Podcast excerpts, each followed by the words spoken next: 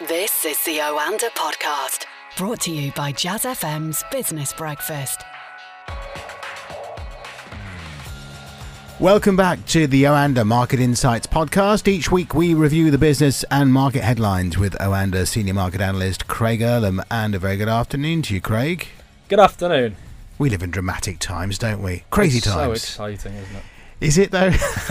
Here we are, and it's not even going to be March 29th after all that, after all you predicted. It's not going to be March 29th. It's going to be the 12th of April or the 23rd of May, is it? 22nd of May? 22nd of May. Yeah. Or none of the above. I really don't know where to go on this at this point because we keep. This is this is the problem with all these kind of Brexit flowcharts. We we lay out all these timelines, we lay out all these scenarios, and then the EU or the UK or someone comes up and goes, actually I've decided we can do this instead. And all of a sudden it changes the arithmetic on everything. So we're left uh, then trying to piece together the puzzle again and decide exactly where we stand. Ultimately we don't stand in any different position. It's just that the goalposts have slightly been moved. So yes the 29th of march has now become the 12th of april because ultimately if we don't get a deal passed by the 12th of april we have two choices. We have no deal or we have a very long extension. I think the EU's just given us a little bit more room to breathe, but they've given us as much as they possibly can now because when it gets to the 12th of April, if we have no deal, someone has to be put forward for European parliamentary elections and it needs to be prepared for, and that's what the EU said. So it's not really a hard end date that's been imposed by the EU. It's effectively a hard end date that's being imposed by us because we absolutely don't want to put people forward for the election. So it's a choice at that stage. And if Theresa May's deal gets through, then we crack on as planned and we leave towards the end of May. And if it doesn't get through, then we've got a serious decision to make. Bit of breathing space, though, for Theresa May with that EU offer of the 12th of April. The pound a little higher. You said all along that she would get the deal through. Is it still going to happen? I still think so, yeah. The EU could have played hardball uh, this week. They could have turned to Theresa May and said, we're going to make this really, really simple for you. Here is a short extension until the 23rd of May, conditional on you getting your deal over the line, or an agreement in Parliament of some kind. Or you can ex- request a long extension and we can look at an alternative route. But these are your two options on the table. Take that vote back to Parliament. And I think that point, personally, would have been close, but I think Parliament would have voted for it because yes, the Attorney General's advice still isn't ideal, but he would have, I don't know, we've seen things happen so quickly in this process at times. Maybe he gets a, a, an extra line added to the text, which enables him to change his advice slightly to get people on board. But I think what we haven't had so far is an honest vote in Parliament. One where MPs know that this is the last chance. The way you vote is the way you stand and you cannot change it. We haven't had that yet. So I don't think, feel like we've had a real representative vote of what people actually think of Theresa May's deal when the alternatives are no deal or potentially no Brexit at all. And that's what this week would have brought. And I think that may have just got it over the line. I don't. I think we would have seen, we, we may have seen either the DUP and the Tories, the hardline Brexiteer Tories, or most of them either back it uh, uh and accept it for what it is, or you may have seen some Labour voters, some Labour MPs join it because they don't want they, they want to be seen as aggravators until now. But when push comes to shove, is that the reputation they want? But I agree with you, although this ebbs, ebbs and flows, doesn't it? And one minute you can have a good day for Theresa May, a good weekend for Theresa May, where it, it sound, uh, yeah, well, it sounds like a, a, a high proportion, say, uh, of the ERG group um, are going to vote with her. Uh, along with maybe some 20 or so uh, Labour MPs, and then all of a sudden that dis- disappears.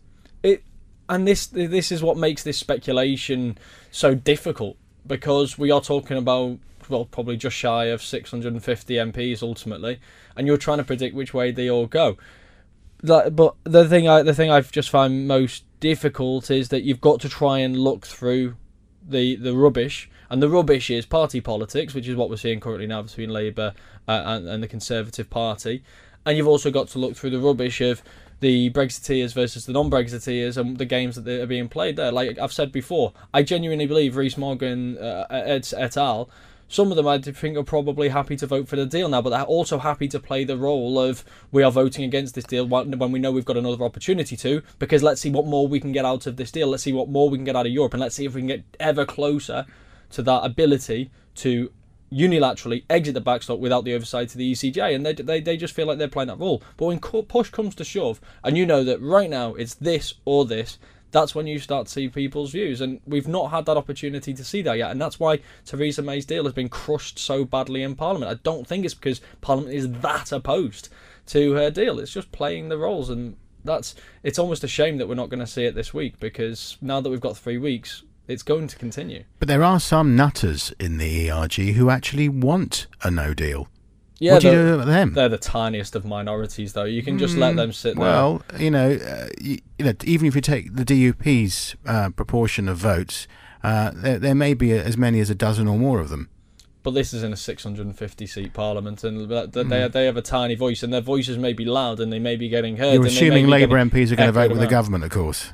Well, I, there I, are a few. It, it, it's impossible to say exactly how people are going to vote, but I do think that, like the ERG, Labour as a party and as a majority of a party, some have obviously gone against um, uh, gone against the party on a couple of on a couple of votes. But I do believe that there are a lot of MPs in there who have just stuck behind the party for now because they know that this is not the ultimate vote it will be very interesting to see that when the when push comes to shove and they have to decide something and, Last and chance it counts saloon. and it matters. Yeah. Do they stick behind the party, knowing that it could take us towards no deal Brexit, yeah. in the hope that maybe it takes us towards an extension, or do they actually decide now it's my turn to vote on the deal and forget party politics? And they've got to face their constituents uh, when they visit their, you know, their, their, local constituencies at weekends and surgeries, and um, there will be a vote at one point for you know when they when they stand for election again, if indeed they do. I'm, I'm sure actually a lot of MPs probably thinking that they don't want to stand for election, and a lot of them yeah. will represent yeah.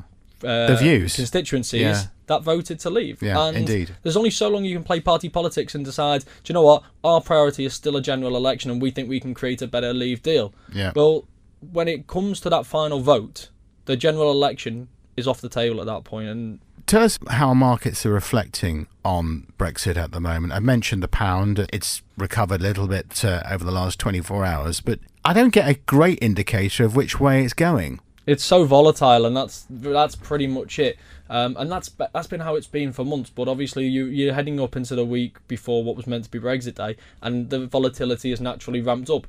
We were hanging around the kind of 133 levels against the US dollar. Um, for uh, for a few days when it looked as though no deal was constantly being battered. The prospects of no deal were being were, were ever shrinking. So it was almost like the sterling bulls were willing to hold on, thinking, yes, there's going to be a few nervy days, but at some point this deal is going to get over the line, or an extension is going to get over the line.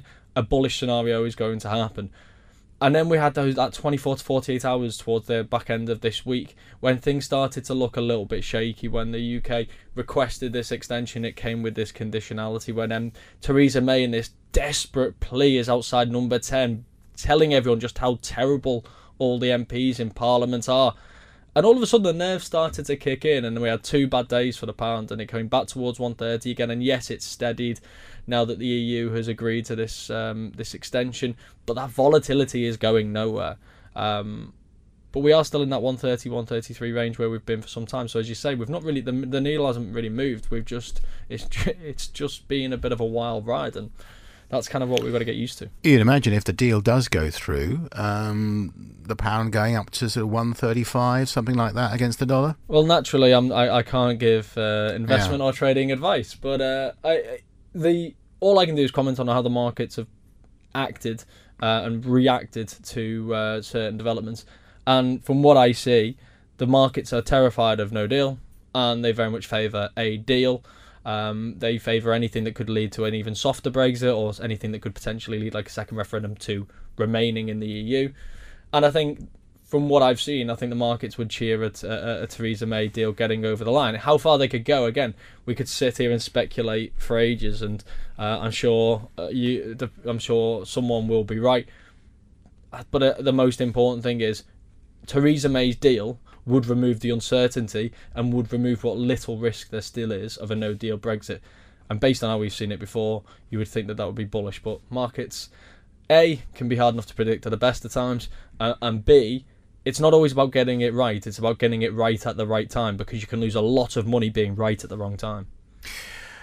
No major reporting for central banks coming up over the next few days. We did see the Bank of England's Monetary Policy Committee voting unanimously to hold interest rates at uh, their current level of 0.75% after weighing up mixed economic data as it reported. Um, what is coming up over the next few days, which is interesting as far as you're concerned? Yeah, I mean this this is the annoying thing about the markets. Really, you get weeks when everything seems to happen, and then you get weeks when nothing seems to happen.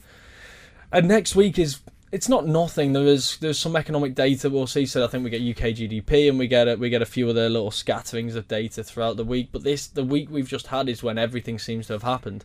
So we we got the RBNZ meeting next week. We're not expecting any change uh, in stance there. We are seeing a slightly deflating housing market. We are uh, seeing. Um, uh, we're seeing the data soften slightly, and they are expected to be one of the central banks who becomes more dovish and very much line up behind other central banks which have already done it. The central, the U, the UK central bank, the Bank of England, is kind of the outlier here because we've had two years when we've been very much behind the curve because of this entire Brexit process, the uncertainty it's caused, uh, the impact it's had on the economy that could provide to prove to be a tailwind for the next 12 months if we get this over the line. But the Federal Reserve this week again was far more dovish actually than even markets were expecting. They signalled no rate hikes for the rest of this year. We've got to remember, it was only about four months ago that they were signalling three rate hikes this year and more to follow the year after. To go from that to none this year and one next year, that's a dramatic shift. But that again is very in keeping with how central banks are, are lining up right now uh, in a year that is expected to be challenging. And just one more point on that we've just had some data today. So today we're rec- we're recording on Friday, uh, as we always do in the in the Jazz FM bunker, and uh, we've just had this German PMI data, German PMI data, which is very localized, and we don't tend to get too much a global response. This it had a big impact across the wider markets. We saw US futures selling off. We saw even the FTSE uh, falling in trade. We saw the euro get battered because the manufacturing PMI slipped to uh, its lowest level in six and a half years and um, completely uh, unexpected. It was already in contraction territory, contraction for a third month. And this was again just driven by the fact that export orders were slowing. Now, this tells us a multi- multitude of things. One, it's the auto sector, which is having a big negative impact because we are seeing um, slower growth in the auto sector. China being a, a major part of that because orders there are slowing. It also says a lot about the global economy and global economic prospects. It says a lot about the impact of Brexit and the trade war is having on consumer confidence and therefore um, the the German manufacturing industry, which is quite sizable.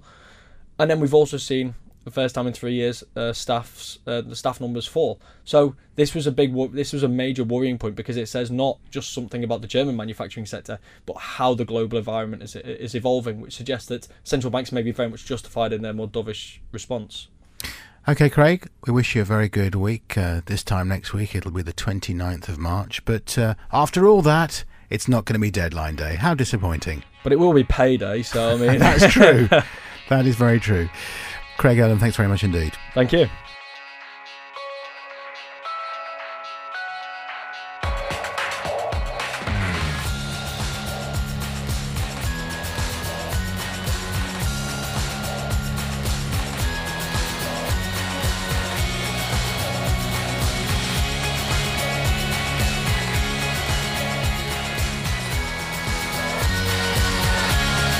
Was the Oanda podcast from the team behind Jazz FM's Business Breakfast, a daily early morning 30 minute briefing for the day ahead. On air from 6 a.m. Listen to Jazz FM on DAB, online, or just ask Alexa.